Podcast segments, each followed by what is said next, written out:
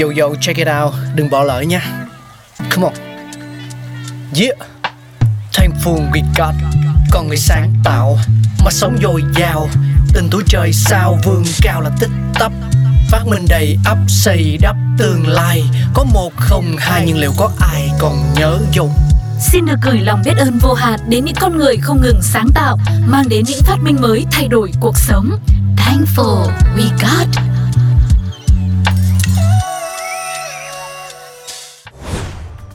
Hello hello, xin chào tất cả các bạn thính giả quen thuộc của Pladio. Chúng ta lại gặp nhau rồi trong chương trình Thankful We Got.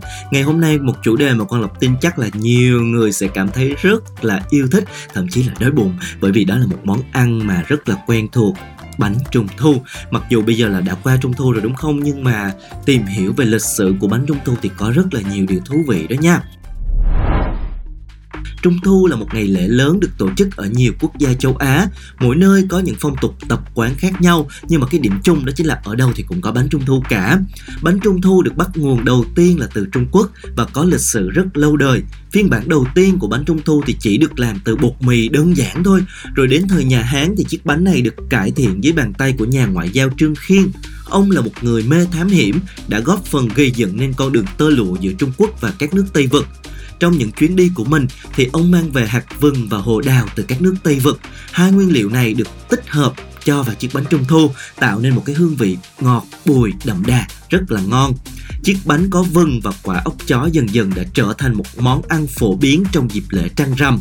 Thời trung thu nhà đường thì nhiều tiệm bánh tại thành Trường An đã sản xuất ra Tương truyền, Hoàng đế Đường Huyền Tông và Dương Quý Phi cũng phải tìm cách để thưởng thức những chiếc bánh này.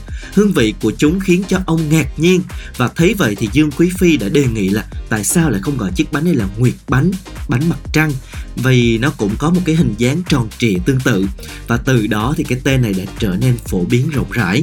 Dù được ưa chuộng vào dịp lễ trăng rằm nhưng mà bánh trung thu đại diện cho dịp lễ này bắt đầu vào dịp cuối thời nhà Nguyên, tức là khoảng năm 1271 đến năm 1368. Cuối thời nhà Nguyên, Hoàng Triều thì lúc này đã gần như là đổ vỡ rồi. Thêm việc nhà nguyên vốn cho dân mông cổ thành lập nên nó tạo ác cảm trong lòng người dân của gốc hán. Từ đấy đã hình thành một cái phong trào nông dân khởi nghĩa do chu nguyên chương và lưu bá ôn lịch sướng. Nhưng làm sao để âm thầm truyền đạt thông tin khởi nghĩa mà không đánh động đến quan viên triều đình? Thì hai người này đã quyết định bắt đầu vào lúc trăng sáng nhất trong đêm rằm tháng 8 âm lịch, tức là mùa trung thu. Không có gì tiện lợi hơn là việc dùng những chiếc bánh nướng vào mùa trăng. Giấu bên trong đó là những cái thông tin mật để gửi gắm và lời kêu gọi khởi nghĩa được nhét vào giữa nhân bánh trở thành phương tiện truyền tin bí mật mà vô cùng hiệu quả. Dưới thời nhà Thanh, một trong những triều đại giàu có và phát đạt nhất của Trung Hoa phong kiến, dịp lễ Trung Thu trở thành một ngày lễ gia đình.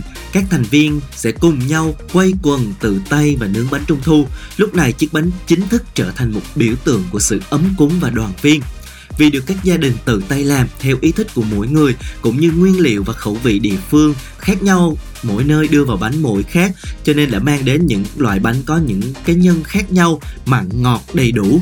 Có mẫu chứa đến 4 quả trứng muối tượng trưng cho bốn pha trong chu kỳ mặt trăng. Có mẫu thì được khắc chữ hình tượng gợi đến thông điệp hạnh phúc, thịnh vượng.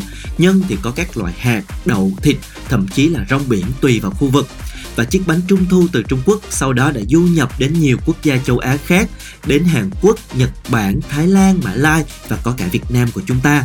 Mỗi quốc gia lại thêm những bản sắc riêng của văn hóa dân tộc mình cho vào chiếc bánh và tạo nên một cái sự đa dạng của chiếc bánh trung thu ngày nay. Và nhắc đến đây thì có lẽ là mọi người cũng đang cảm thấy rất là thèm đúng không? Những chiếc bánh vô cùng thơm ngon, vô cùng đẹp mắt đã có một cái lịch sử ra đời rất là lâu và có nhiều cái giai đoạn phát triển như vậy. Cảm ơn các bạn đã lắng nghe. Hẹn gặp lại các bạn ở những tập tiếp theo nhé. Các bạn